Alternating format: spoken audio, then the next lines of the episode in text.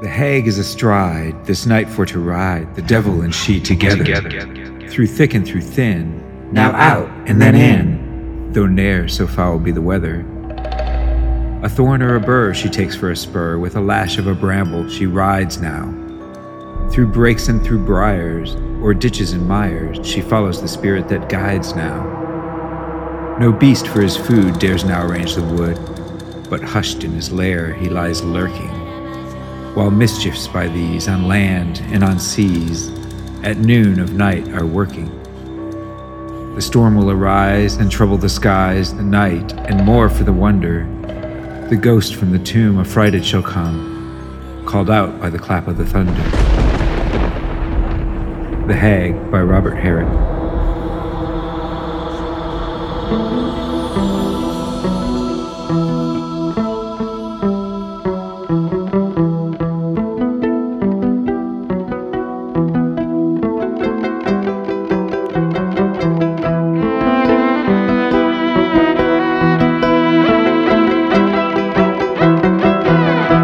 All you guys and gals out there in the haunted hinterlands. As always, it's Rock, and I'm here with my co host Max. And we're going to be your guides as you go from door to door trading tricks for treats here at Nightmares and Daydreams. Welcome, lovely people.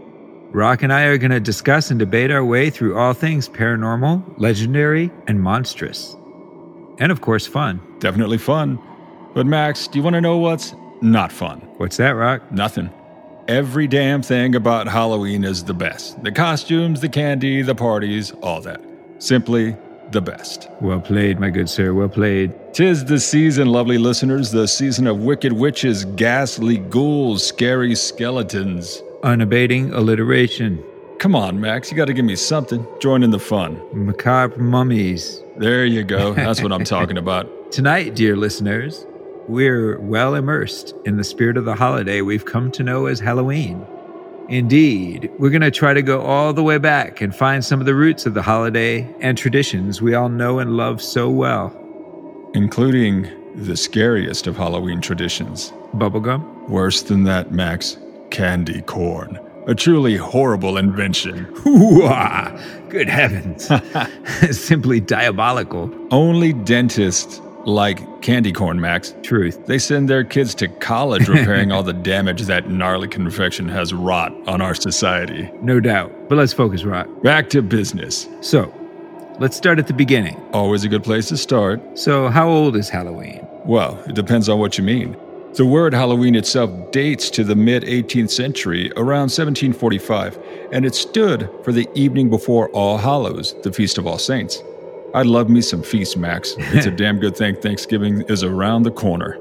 Okay, but when the word originated in Christian culture, I'm assuming it meant something quite different from the holiday we know and love. Exactly. It involved going to Mass and all that, dressing up in your Sunday best, and wishing you were still asleep. If we kid people, we jest. But ancient pagan rituals pertaining to the harvest and honoring ancestors and whatnot were already in place. Yeah, okay, just to be clear, Pope Gregory IV in the 8th century made November 1 a universal All Saints festival throughout the church. So the Christian holiday existed for, say, a thousand years or so before Mhm. the anglicized form of the holiday was contracted into the form we now use Halloween. Exactly, exactly. As you say, people were practicing their local ancient traditions as well. You know, burning wicker men and dressing up like Captain America, those sort of things. And it seems like, or at least the common wisdom is that, it's the Celtic traditions primarily. I mean, though, of course, there's no such thing as universal Celtic traditions mm-hmm. that largely combined with the Christian holiday to make what we now think of as Halloween. Yeah, I mean, I think that sounds right. But what traditions are you specifically thinking of? Well, Celtic festivals that happen at the same time as our Halloween, like the Gaelic Samhain. Samhain, you mean, Max? Sorry. We dare not bring the great Danzig's wrath down upon us. November coming fire is still the jam. Right. or, or Calan Gaeaf in Wales, Calanguan in Cornwall, Mmm, corn. Calanguan in Brittany, and the unlikely name of Hop-tu-Naa on the Isle of Man. These festivals were harvest festivals, including activities like bobbing for apples, carving of turnips into jack o' lanterns. Yeah, there's no pumpkins in the old world. Uh, no Texas barbecue neither, so obviously it was a very sad place. But they did have turnips, so good for them. Also, putting apples under your pillow was believed to induce dreams of a future spouse. The only thing that you got was a crick in your neck if you put apples under your pillows. Probably true. But, you know, Max, in all seriousness, that seems to be a thing, right? Viewing your future spouse. Going back to our Spirits of Christmas episode last year, a small Polish rite that involved pouring hot candle wax through a keyhole into a basin of cold water apparently gave you that glimpse of your future mate. You were just hoping they were attractive. Or at least not hideous. Magic was believed to be powerful at this time of year. Halloween is at a time when the veil between worlds was thin, which is why the dead could cross, for good or ill. Dia de los Muertos in the beginning of November is a time of honoring ancestors in Mexico, of course, and these sorts of gravesite visits happened all around the world. But others could cross too, unasked and unhoped for. It was believed that souls of a less generous nature might slip across to terrorize those caught out at an inappropriate hour. I like that. Less generous nature. I know, right? Or we could just go with the cliched evil spirits. You know, in terms of Dia de los Muertos, let's give a shout out to Miguel in the Pixar movie Coco. Love it. Don't forget to honor all your ancestors and elders, kids. Yep. Good behavior is the best way to ward off evil spirits. So, put those pictures on the ofrenda and leave out some nice snacks. As long as you don't eat those snacks, kids, those are for the ancestors. You know, Max and Miguel just wanted to play music like his father before him. It was a good boy who had a fever, and the only prescription was more cowbell. I mean, guitar. All right, let's get back to Samhain and the Celtic traditions. Maybe let's tell an Irish story. I have a good one. Irish stories are kind of my jam. And of course, I'll be reading it in my best Irish brogue. Please don't.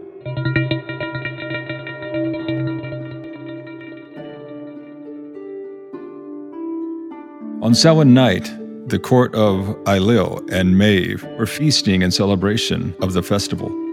There was much drinking, and all were in good spirits. Since it was Samhain, Ailill offered a reward for any who completed a frightening dare. Any man who could tie a willow branch around the ankle of either of two hanged corpses would receive a gold hilted sword. Some tried, but they all hurried back, saying the night was full of ghosts. For on Samhain, the doors between this world and the next lie open. But young Nera was determined to win the sword no matter what lurked out in the night. He braved the dark and came to the gallows, where he tried twice to tie the willow branch around the first corpse's ankle. The willow branch, while being pliable, was also very springy and so kept snapping back and would not stay attached to the ankle. Nera began to worry about the creatures of the night and was getting more terrified by the moment when he heard a voice above him. Pin it to my ankle, the corpse said, looking down at him, its mouth a wide grin. But it was Samhain night, so Nera just obeyed and managed to secure the switch to its ankle, completing his king's task. Thank you, Nera said to the corpse. The corpse, still looking down, made a request. I was very thirsty when I was hanged. To repay me, take me to get a drink. Nera nodded, and the corpse dropped down and embraced Nera's neck with its legs firmly around Nera's waist so it would not be shaken off. Committed to his grim task, Nera began walking. Eventually, they came upon a home that was surrounded by a lake of flames. They must have dampened the fire as they were supposed to, the corpse moaned. We cannot enter. The second house they came to was surrounded by a lake of water. They must have thrown out the foot washing water, the corpse hissed. We cannot enter. The third house had no barrier, though, and they entered. The family slept as they came in. In the kitchen, they found three buckets of water. Quite thirsty, the corpse drank the first two. From the third, it took a mouthful and spit the water in the faces of the sleeping family. As Nera watched, disease spread over their bodies, stealing along their veins, turning their skin first pale, then dark with rot. Satisfied, the corpse was taken back to the gallows by Nera, where it clambered up and reattached the noose, once again lifeless.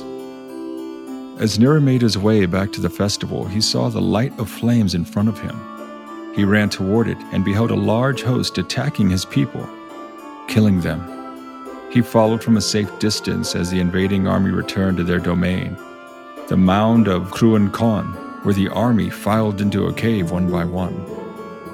He overheard the passphrase, There is a human on the path, and the response, The road is surely heavier for it. So Nera, pretending to be part of the host, used the phrase to enter the mound. Realizing he had followed a Sidhe army down into the other world, Nera attempted to sneak around, wondering how he would escape, but was quickly surrounded by guards and their king. But rather than being angry, the king of the Sidhe was impressed by Nera's bravery. Nera's punishment was to serve a Sidhe woman every day and to be her consort. Nera worked hard at his task and he grew to love the fairy woman, who in turn fell in love with him. Every day, as he was getting firewood, he noticed a blind man and a lame man, one carried on the back of the other, going to the well in the center of the king's realm. Here they would always comment, Is it there? And yes, it's there. Nera eventually worked up the courage to ask what they spoke of, and they stated the king's golden crown was in the well, and they had to check on it every day. As is often the case in fairy, hours seemed days and days hours, and Nera felt he had been in the other world for months. During this time, Nera's wife asked him about his life and how he ended up with her. Hearing his tale, she told him that the invasion had not happened yet but rather would on the following Samhain night. She said she was pregnant with his child and told him how to escape and how he could convince his people to prepare so they would be able to repel the Sidhe warriors when they did arrive, as long as he promised to come back and keep her and their child safe. She told him that, contrary to his belief, in his world he had only been gone a few hours. All he needed to do was take the blooms and plants in the other world to show his king and queen that he had been somewhere where spring had come, very different from the autumn time that was occurring in the human world. He followed his wife's advice and stole out of the mound a golden primrose flower. He returned to the campfires and spoke to Ailill and Maeve, who believed his story. They not only prepared for the attack, but decided to attack the Sidhe realm itself. The following Samhain, they entered the mound and defeated their enemies and took the golden crown. Ailill had given Nera a little extra time, which he used to take his wife and son to safety. Along with his family, he also took a magnificent bull calf. But that is a story for another day.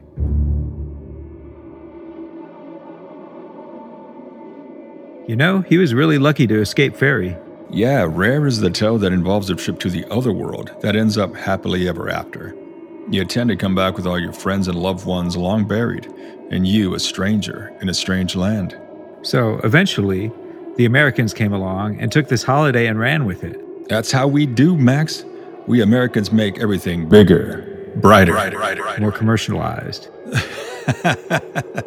True. But, you know, I think in the case of Halloween, we mostly improved upon it. Back in my day, we would just wait out in the pumpkin patch for the great pumpkin. Yeah, you and your blue security blanket. I'm just not sure I'd have the patience for that. Plus, weren't no pumpkin patches available in South Texas to stand around in. True. But on a more serious note, I do think in this instance, Americans have indeed improved the holiday overall, or at least given it the importance it deserves on the calendar. Totally agree. But what exactly did Americans do to the holiday, just so our lovely audience knows? You know, besides commercializing it. Originally, Americans weren't much into Halloween, or whatever it was called then. Puritans didn't celebrate holidays much, even Christmas. I don't imagine they celebrate a whole lot, though, right? Can be spread and joy and whatnot. Got fields to till and tricorner hats to wear. Joy leads to frivolity. Frivolity leads to dancing. Dancing leads to the dark side. Dark side has the cooler powers, Max. Ask Vader. Force lightning is hard to beat. True. Okay, so it wasn't until the Scots and Irish started immigrating in the 19th century, bringing their wonderful traditions with them, that the holiday really took off here, at least in their ethnic communities. And then by the early 20th century, pretty much everybody was celebrating it. Well, if anybody knows how to party, it's the Irish. Am I right? So let's talk about some of the specifics, like jack o' lanterns. I mean, we talked earlier about how they were even made back in the old country out of turnips and other root vegetables. I'm assuming they served a purpose, like to scare away bad spirits and whatnot, like uh, gargoyles or chupacabras, for instance. I think so. In fact, there's a story about this actually, where it came from and what its purpose is. All right, that's what we're here for. Drop the knowledge. Centuries ago in Ireland, there lived a drunkard and layabout known as Stingy Jack.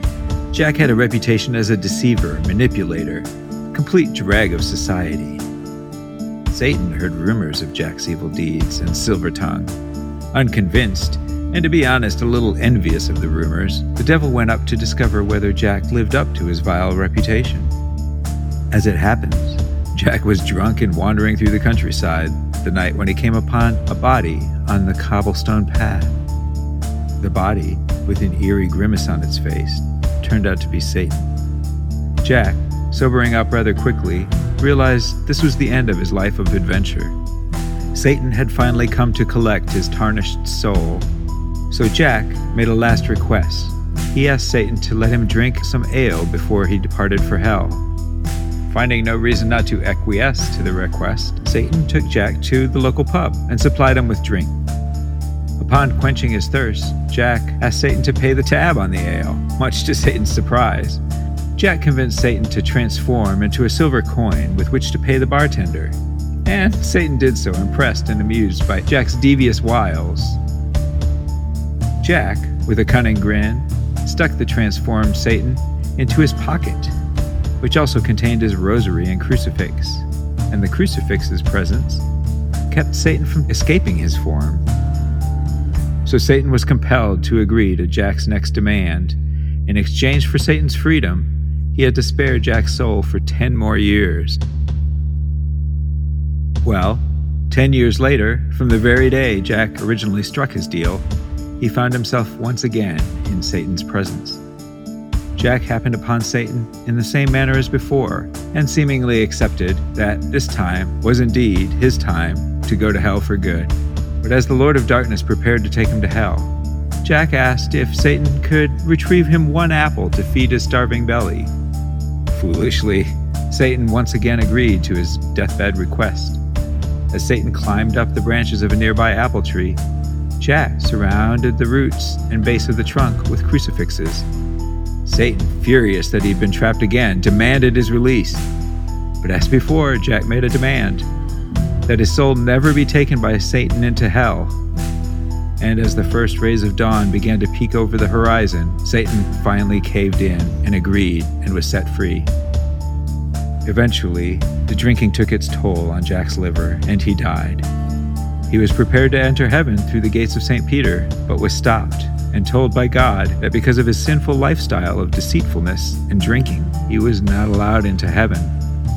So, resignedly, Jack went down to the gates of hell and sought admission into the underworld. But Satan, bound by his oath to Jack, could not take his soul. Instead, to warn others, he gave Jack an ember, marking him as a denizen of the netherworld. And from that day on, until eternity's end, Jack is doomed to roam the world between the plains of good and evil, with only an ember inside a hollow turnip to light his way.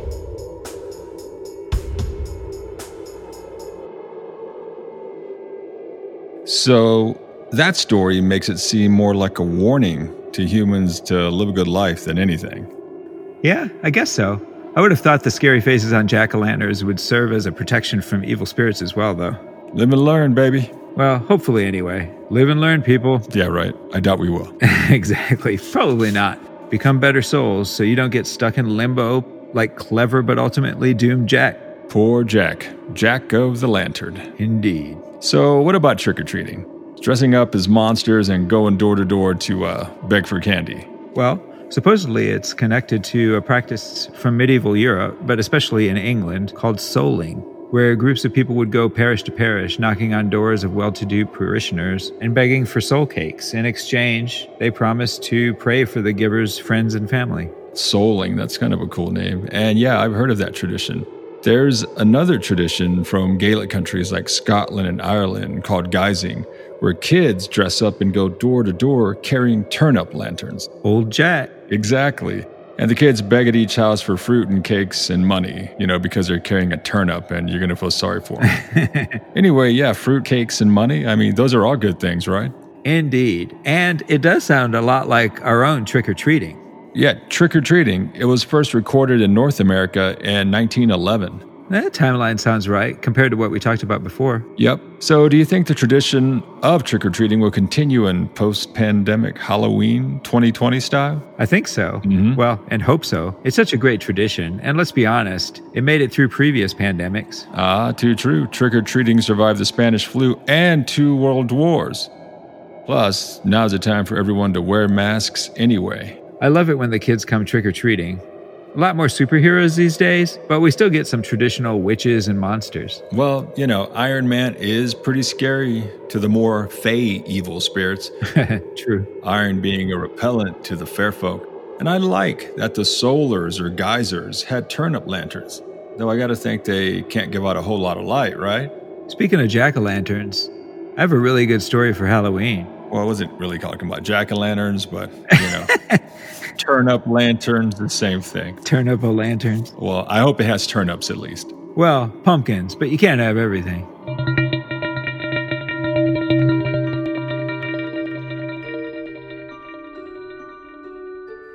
In a cove of the eastern shore of the Hudson, there is a little valley, which is one of the quietest places in the whole world. From the listless repose of the place and the character of its inhabitants, this glen has long been known by the name of Sleepy Hollow. Certainly, it continues under the sway of some witching power that holds a spell over the minds of the people, causing them to walk in a continual reverie. They are given to all kinds of marvelous beliefs, are subject to trances and visions, and frequently see strange sights and hear music and voices in the air. The whole neighborhood abounds with local tales, haunted spots, and twilight superstitions. The dominant spirit that haunts this enchanted region is the apparition of a figure on horseback without a head. It is said by some to be the ghost of a Hessian trooper whose head had been carried away by a cannonball during the Revolutionary War, and seen hurrying along in the gloom of night as if on the wings of the wind. His haunts extend to the vicinity of a church at no great distance. Indeed, certain historians of those parts allege that the body of the trooper having been buried in the churchyard, the ghost rides forth in the scene of battle on nightly quest of his head, and that the rushing speed with which he sometimes passes along the hollow, like a midnight blast, is owing to his being belated and in a hurry to get back to the churchyard before daybreak. And the specter is known at all the country firesides by the name of the Headless Horseman of Sleepy Hollow. In this town, their abode, in a remote period of American history, Ichabod Crane, the schoolmaster in Sleepy Hollow. And the name of Crane was not inappropriate, for he was tall and lanky, with narrow shoulders, long arms, and legs. To see him striding along the profile of a hill on a windy day with his baggy clothes fluttering about him evoked a scarecrow escaped from a cornfield.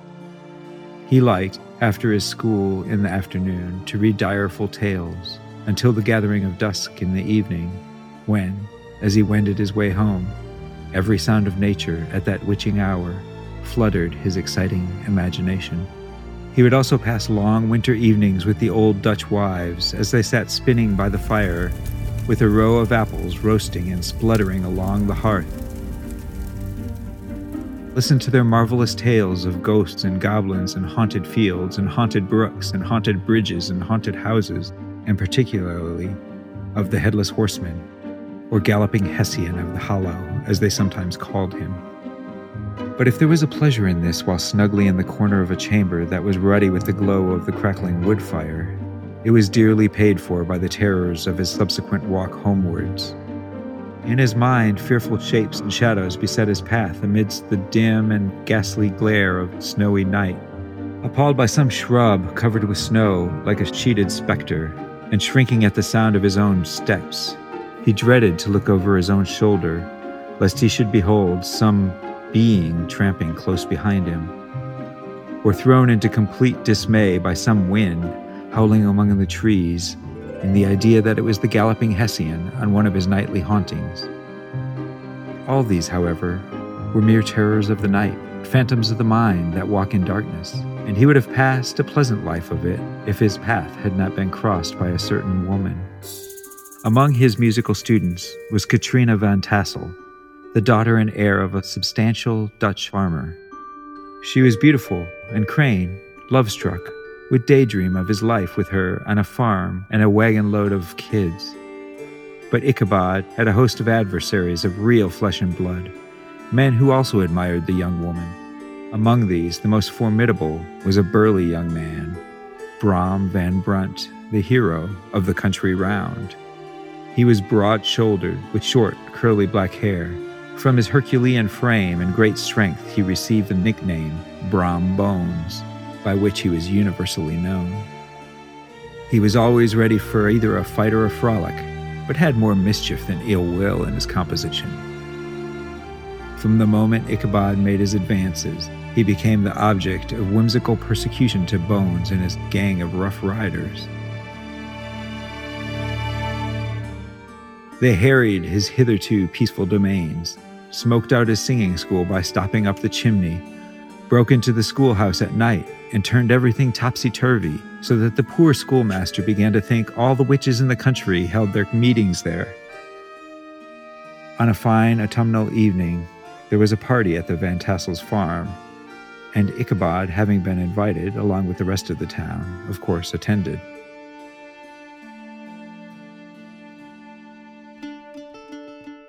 Ichabod prided himself upon his dancing as much as upon his vocal powers, Katrina was his partner in the dance, and smiling graciously in reply to all his amorous oglings, while Brom Bones, sorely smitten with love and jealousy, sat brooding by himself in a corner.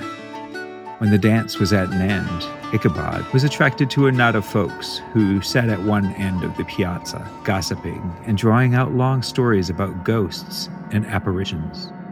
The chief part of the stories, however, turned upon the favorite specter of Sleepy Hollow, the Headless Horseman, who had been heard several times of late patrolling the country, and it was said tethered his horse nightly among the graves in the churchyard. Brom Bones made light of the horseman. He said, returning one night from the neighboring village, he was overtaken by it, and that he had offered to race with him for a bowl of punch. Should have won it, too. But just as they came to the church bridge, the Hessian bolted and vanished in a flash of fire. The revel gradually broke up. It was the very witching time of night that Ichabod, heavy hearted and crestfallen, pursued his travels homewards. The night grew darker and darker. The stars seemed to sink deeper in the sky, and driving clouds occasionally hid them from his sight. On his old horse, he was approaching the very place where many of the scenes of the ghost stories had been laid in the center of the road stood an enormous tulip tree, which towered like a giant above all the other trees of the neighborhood and formed a kind of landmark. As Ichabod approached this fearful tree, he began to whistle. He thought his whistle was answered. It was but a blast sweeping sharply through the dry branches. As he approached a little nearer, he thought he saw something white hanging in the midst of the tree. He paused and ceased whistling, but on looking more narrowly perceived that it was a place where the tree had been scathed by lightning and the white wood lay bare. Suddenly he heard a groan. His teeth chattered and his knees smote against the saddle. It was but the rubbing of a huge bough upon another as they swayed about in the breeze. About 200 yards from the tree, a small brook crossed the road and ran into the swamp. A few rough logs, laid side by side, served for a bridge. As he approached the stream, his heart began to thump. He summoned up all his resolution, urged his horse on, and attempted to dash briskly across the bridge. But instead of starting forward, it plunged to the opposite side of the road into a thicket of brambles and alder bushes. Just at this moment, in the dark of the grove, on the margin of the brook, he beheld something huge and misshapen. It didn't move, but lurked like some gigantic monster ready to spring. The hair of the affrighted pedagogue rose upon his head with terror. Who, who are you? he demanded. He received no reply. He repeated his demand in a still more agitated voice. Still, there was no answer. Then the shadowy thing, with a bound, stood at once in the middle of the road. Though the night was dark and dismal, yet the form could now be determined. It appeared to be a large horseman mounted on a powerful black horse. Ichabod quickened his steed, but the stranger quickened his horse to match his pace. His heart began to sink within him. His parched tongue clove to the roof of his mouth. Its silence was soon fearfully accounted for. On mounting a rise in the road, which brought the figure of the horseman into relief against the sky, Ichabod was horror struck on perceiving that he was headless. But his horror was still more increased on observing that the head, which should have rested on his shoulders, was carried before him on the pommel of his saddle. His terror rose to desperation. He rained a shower of kicks and blows upon his horse, hoping by a sudden movement to give it the slip. But the specter started full jump with him. Away then they dashed, stones flying and sparks flashing at every bound. Crane plunged headlong down the hill where the road crosses the bridge to the whitewashed church. If I can but reach that bridge, thought Ichabod, I am safe. But he heard the black steed panting and blowing behind him. He felt its hot breath. Another convulsive kick in the ribs, and his old steed sprang upon the bridge. He thundered over the resounding planks. He gained the opposite side, and now Ichabod cast a look behind to see if his pursuer should vanish, according to the rule, in a flash of fire and brimstone. Instead, he saw the horseman rising in his stirrups, and in the very act of hurling his head at him. Ichabod endeavored to dodge the horrible missile, but too late. It encountered his cranium with a tremendous crash. He was tumbled headlong into the dust, and the black steed and the goblin rider passed by like a whirlwind.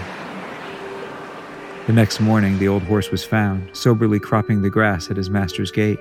The tracks of horses' hooves deeply dented the road, and evidently at furious speed were traced back to the bridge, beyond which on the bank of a broad part of the brook, where the water ran deep and black, was found the hat of the unfortunate Ichabod, and close beside it, a shattered pumpkin. The brook was searched, but the body of the schoolmaster was not to be discovered. The townsfolk shook their heads and came to the conclusion that Ichabod had been carried off by the galloping Hessian.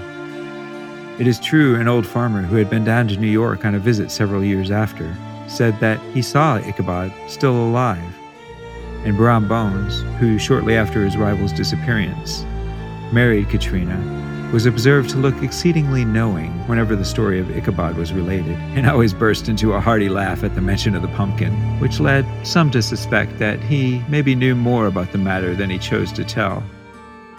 But the old country wives maintain to this day that Ichabod was spirited away by supernatural means and it is a favorite story often told about the neighborhood round the winter evening fire.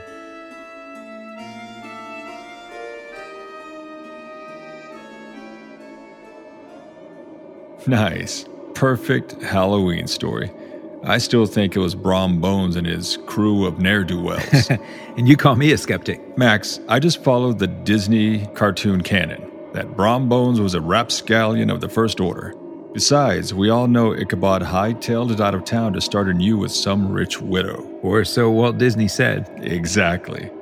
Hey, so let's have one more spooky story before we sign off, shall we? I'm all for it, amigo.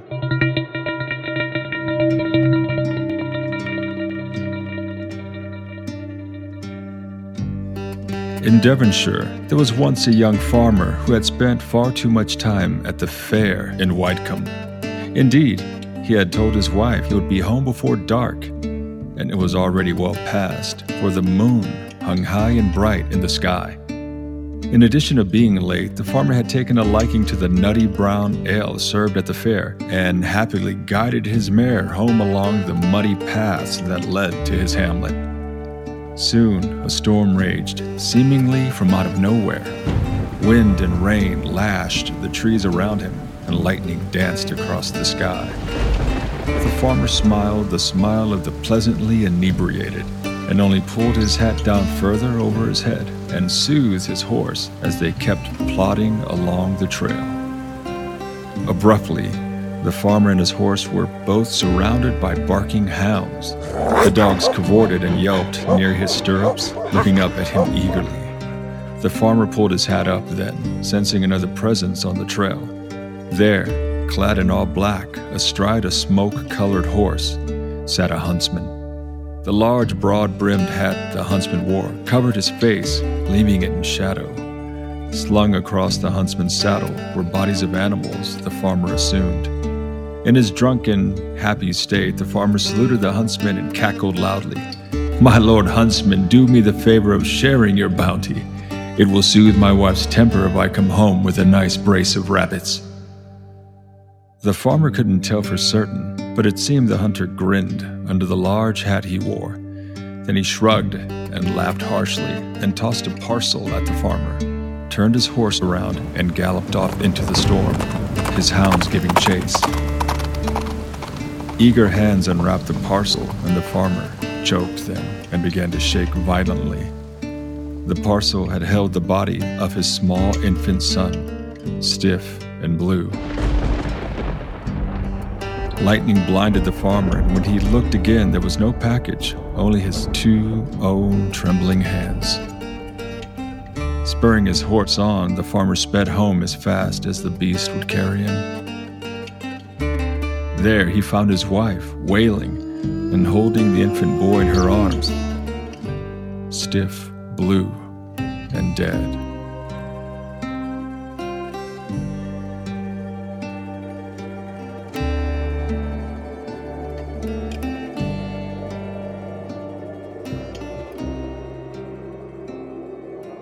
Okay.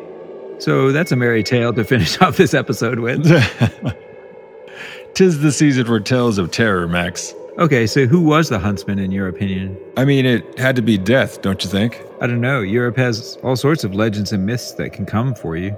Harbingers of doom galore. I agree. Harbingers of Doom. Sounds like a future episode. Harbingers of doom. Agreed, Max. We will do that down the line, y'all. Hold us to it. Good idea.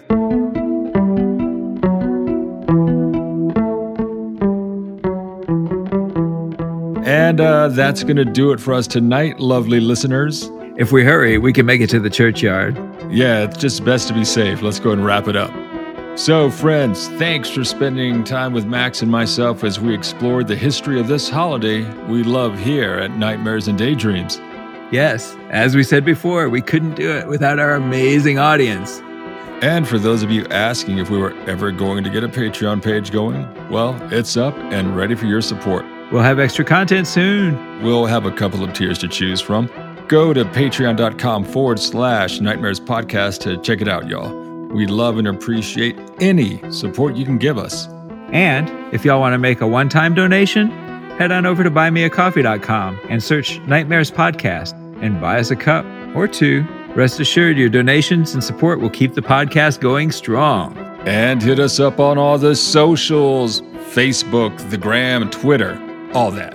And head over to our own damn website at nightmarespodcast.net and holler at you boys, why don't you?